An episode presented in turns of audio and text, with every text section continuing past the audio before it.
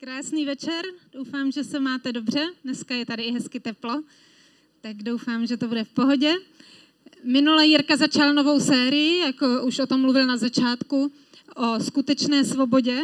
A cílem vlastně tady té série je povzbudit nás, aby jsme šli hloub možná do svého srdce, nebáli se podívat na některé nitrnější věci a nebát se odpovědět si na některé otázky z našeho života, aby jsme vlastně se dostali na konci této série blíž k Ježíši, aby se umenšilo to naše já a posílil se Ježíš v našem životě.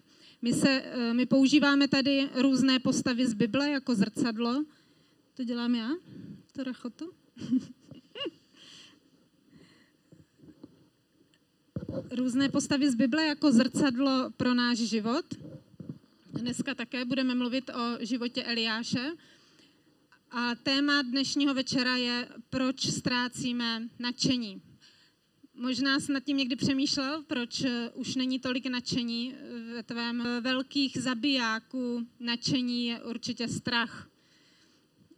My máme určitě různé strachy, malé, velké v našem životě. Některé jsou v pořádku, jako třeba put sebezáchovy, ten určitě potřebujeme, nebo strach z toho eh, hřešit, to spíš mluvíme o boží bázni, než o strachu, to určitě chceme mít ve svém životě. Ale je možná něco, čeho se opravdu bojíš ve svém životě, tak eh, pojďme se na to trošku podívat, co o tom říká Bible. V Timoteovi 2 1.7 je napsáno, Bůh nám nedal ducha strachu, ale ducha síly, lásky a rozvahy. Tady vidíme, že eh, Bůh nám ukazuje, že, že ten strach není náš pocit, něco jiného, ale je to duch. To znamená, že ten duch nás může úplně ochromit, paralizovat a někdy vidíme lidi, že jsou plné strachu. Zajímavé, že nemůžeme vidět člověka, který je plný nadšení z něčeho a zároveň, že by byl plný strachu. Tyhle dvě věci nejdou dohromady. Opakem strachu je nadšení, takový entuziasmus. To znamená, že určitě si chceme vybrat být plní Boha a ne plní strachu. A když se podíváme na život Eliáše, tak eh, jemu se stala taková věc. On stál proti 450 bálovým prorokům, které měl zabít. A uh, oni se přeli o to, koho má izraelský národ uctívat, jestli Bále anebo boha Eliáše, Jehovu. A domluvili se, že udělají takový pokus, postavili si dva oltáře a uh, tam chtěli obětovat, ale uh, Eh, nachystali si oběť a ty, ten bál a jeho proroci tam se modlili kolem své oběti, kolem svého oltáře celý den, aby Bůh zapálil tu oběť, ale nic se nestalo za celý den. Kdežto Eliáš byl v pohodě, věděl, že pro jeho boha, pro jeho to není problém, ještě poručil jim, aby na oběť na tom oltáři vylili spoustu vody, aby to bylo mokrý, protože věřil, že pro jeho boha není problém zapálit i mokrou oběť. A stalo se, že, že se stoupil Bůh a spálil oběť Eliáše a zmizelo všechno, včetně kamení. Takže to bylo velké vítězství pro Eliáše.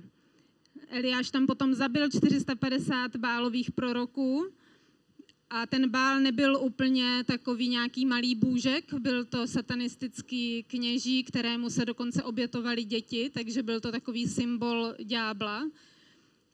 A proto to bylo opravdu skvělé vítězství eh, v životě Eliáše. A my potom eh, všichni viděli vlastně, že Jehova, eh, ten Bůh Eliáše je živý Bůh. A před tímto zázrakem v Izraeli tři roky nepršelo a když se stalo tohle, tak po této oběti začalo dokonce pršet. Proč o tom mluvím, je, že někdy se nám stane v životě takovýhle velký zázrak a my si říkáme, tak to je perfektní, teď jsem prošla tady tím vítězstvím a teď už nikdy to nebude jako dřív, už budu pořád v pohodě, nebudu mít žádné pochybnosti, budu vědět prostě, že vždycky to dobře dopadne, že Bůh je se mnou, už budu vždycky silná, nebudu se ničeho bát až do konce mýho života tady, ale vždycky to tak eh, není. Co se stalo Eliášovi, že dostal potom zprávu od Jezábel, dneska by asi dostal SMS-ku, kdy Jezábel mu napsala, ahoj, to jsem já. A ten otec Jezábel, ten byl jeden z nejvyšších knězů Bála, jmenoval se Edbál, protože eh, ďábel určitě nebyl šťastný, že Eliáš dokázal zabít těch 450 proroků.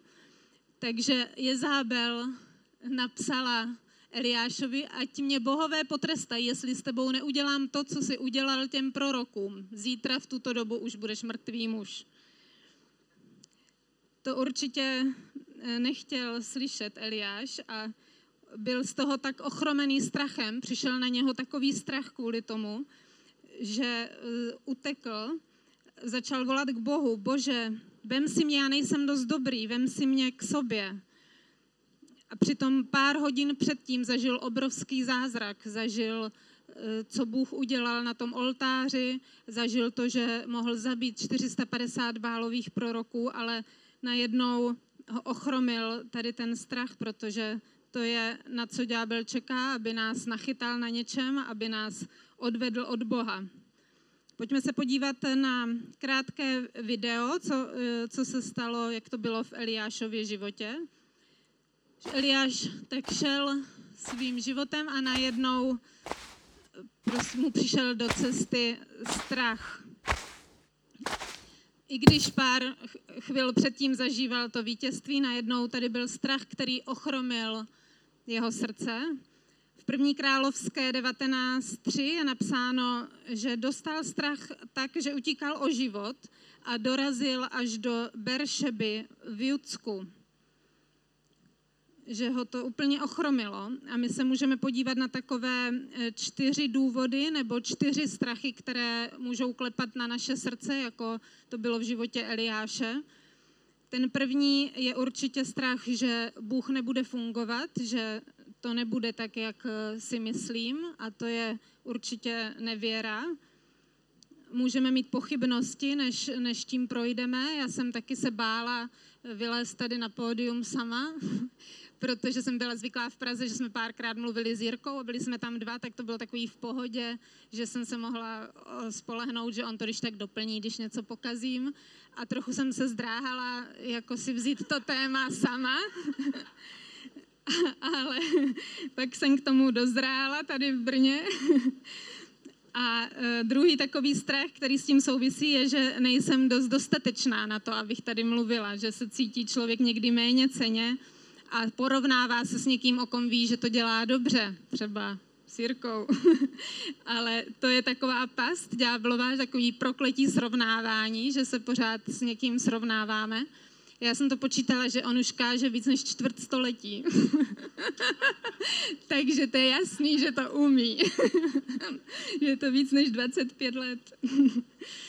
Další takový strach je, co si lidi o mě pomyslí nebo strach, že to nezvládnu, když mám tu hodnotu v tom úspěchu toho, co dělám. A strach, co si lidi o mě pomyslí, to je eh, takový vtipný, že strach z lidí, že si myslím, co kdyby on si náhodou myslel o mě, že já si myslím, přitom já si to vůbec nemyslím. tak to je takový pocit náš vlastně. Ale strach není pocit. Je to duch, který nám eh, klepe na dveře a záleží na nás, jestli mu otevřeme, jestli mu budeme naslouchat a začneme se v tom hrabat a přemýšlet o tom, anebo ho nepustíme do svého života. Pokračování toho videa, toho o životě Eliáše, když se podíváme, jak šel dál, tak on po, té, po tom strachu ještě potkal takovou druhou výzvu, druhou věc a to byla samota, která mu vstoupila do cesty. Takže on eh, v Královské 19.4 je napsáno, že i když pokračoval celý den cesty do pouště, nemohl dál, sedl si pod jalovec a chtěl tam umřít. Volal, už dost, hospodine, vezmi si můj život, nejsem o nic lepší než moji otcové. Proto je hodně důležitý, když máme tady to období strachu, aby jsme neopouštěli Bibli, aby jsme neopouštěli věřící, neopouštěli svoji církev, svoji small group, protože je rozdíl, když chceš být třeba dva, tři dny sám, jak o tom mluvil Jirka, že se chceš modlit, postit a být Bohu blíž, to je určitě dobrá samota, ale to není samota, ty jsi tam s Bohem. A potom je rozdíl, když jsi sám, eh, protože se cítíš od Boha daleko, že jsi osamocený. A začneš víc přemýšlet, jak jsem chudák, že vlastně tohle a tohle, já, já a že všechno vlastně se točí kolem mě, jak se mám špatně. Proto není důležitý eh, tady v tomto, nebo je důležitý se v tomto ne, nehrabat, ale je důležitý, aby jsme se nepouštěli daleko od lidí, které máme kolem sebe, které máme v církvi, protože ty jsou nejdůležitější pro nás, pro náš život. Eliáš eh, taky v sebelítosti volal k Bohu, bože, já jsem sám, já jsem úplně sám. A Bůh mu odpověděl, ne Eliáši, vás je tady víc, to není pravda. Můžeme se podívat na takový eh, dobrý příklad eh, z Afriky, můžeme si vzít taky po naučení ze života zvířat, protože určitě ďábel takhle taky pracuje v našem životě. Máme tady takový hezký zvířátka, zebry. Otázka, jestli jsou bílí s černýma pruhama nebo černí s bílýma pruhama, ale to dneska nebudeme řešit. A tady ty zebry, jak jsou takhle pěkně spolu, tak oni žijí vždycky ve stádu a ví, že v tom stádu jsou chránění, že tam se jim nic nemůže stát, že jsou v bezpečí. Ví, že lev by se nikdy eh, neodvážil na ně zaútočit v tom stádu. Vy ho možná nevidíte toho lva za těma bubnama, ale je tam lev, který se snaží chytit nějakou zebru a poobědvat asi. A to je jako, jak eh, ďábel postupuje, že, že krouží kolem a snaží se najít nějakého slabého křesťana. A ten lev stejně tak ví, že nemůže zaútočit na tu zebru v tom stádu, tak co udělá? Ví, že musí oddělit eh, jednu zebru z toho stáda aby na ní mohl zaútočit. Takže to, to eh, je stejný, jako když křesťan odejde z církve, i když třeba jenom na chvíli, jako Eliáš odešel od svých přátel, tak, eh, tak se nám to může stát, pokud se vzdálíme od církve. Proto je to nebezpečné a není to ani zdravé, když, když vidíme některý křesťany takový osamocený, že jsou vlastně mimo, mimo církev. Ďábel nikdy nezautočí na církev, ale když se podíváme zpátky na to video o Eliášově životě, jak šel dál, do cesty mu ještě vstoupila eh, rezignace, taková odevzdanost.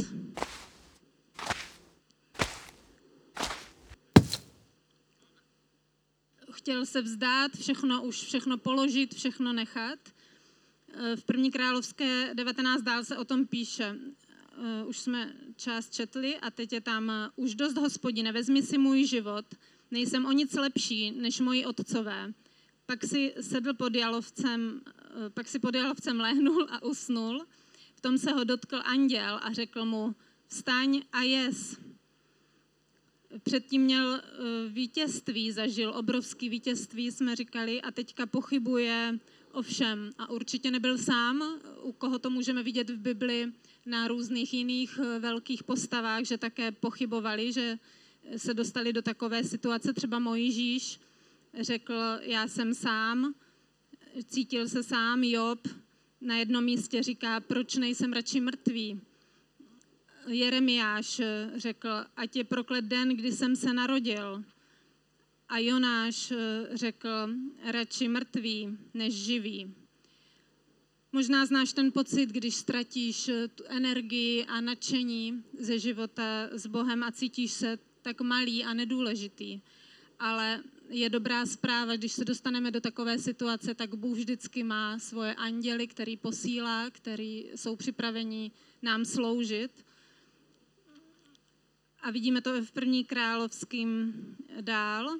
Pak si pod tím jalovcem lehl a usnul. V tom se ho dotkl anděl a řekl mu, vstaň a jes. Rozhledl se tedy a hle, u hlavy má chlebové placky a, dva, a džbán vody. Najedl se, napil a znovu ulehl. Hospodinův anděl se ale vrátil a dotkl se ho po druhé. Vstaň a jes, řekl mu, máš před sebou dlouhou cestu. A možná, že, že to znáš, že se někdy taky cítíš takhle v depresi, že je ti špatně a cítíš se osamocený. Tady takový dobrý příklad, když je teď zima venku a přijdeme domů, chceme se ohřát, tak se si sedneme, uvaříme si nějaký dobrý čaj, zakryjeme se dekou, aby jsme se zahřáli. Ta deka symbolizuje eh, boží dobrotu a boží lásku. Můžu si třeba vzít eh, mobil, pustit si svoji oblíbenou chválu a můžu se v té situaci modlit proti tomu duchu strachu a ponížení, protože vím, že ten nepatří do mého života. Bože, já vím, že ty jsi pán v mém životě, že jsi stejný včera, dnes i na věky. A ty duchu strachu a ponížení nejsi vítaný v mém životě, protože duch svatý je silnější než všechny okolnosti. Já jsem pod ochranou Boží, já jsem přikrytá Boží ochranou. Jako v Izajáši 61 je napsáno, posílím tě na Sionu, truchlící, dám jim věnec místo popela, olej radosti místo truchlení a oděv chválí místo zoufalství. Místo toho Sionu si tam můžeme dát naše místo, kde, kde my jsme zrovna a být pod pomazáním Ducha Svatého.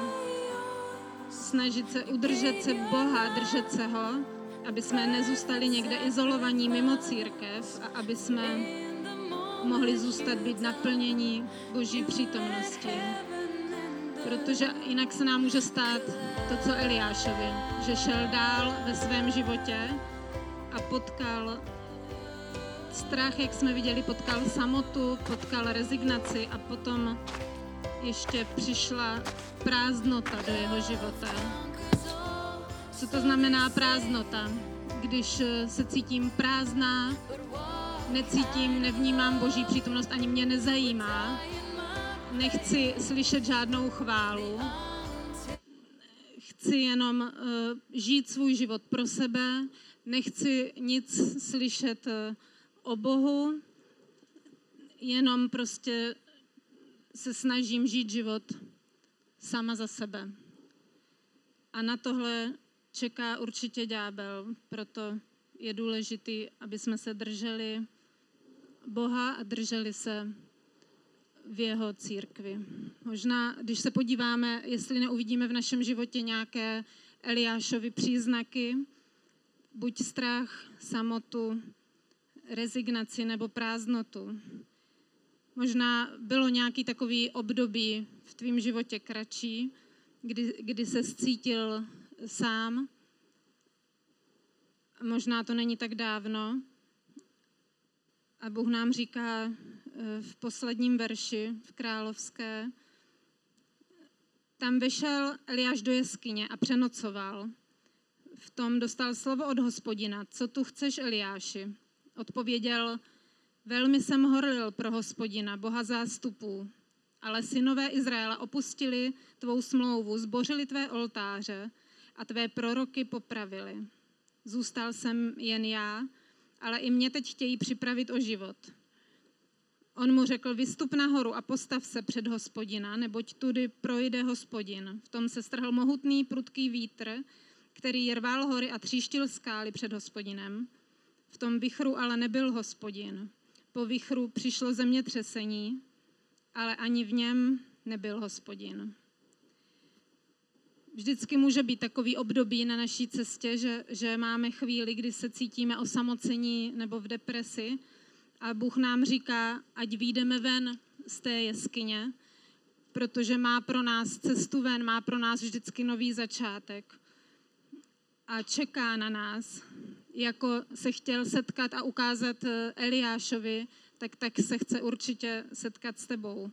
Ta jeskyně může být eh, spousta věcí v našich životech. Může to být třeba manželství, které už jsme vzdali, zabalili, i když eh, v něm zůstáváme, ale už uvnitř jsme to vzdali. Nebo spousta jiných věcí. Bůh ale určitě má pro nás nový začátek. Teďka je začátek nového roku a my můžeme určitě začít s Bohem znova, novým způsobem protože Bůh nám říká, já tě chci požehnat.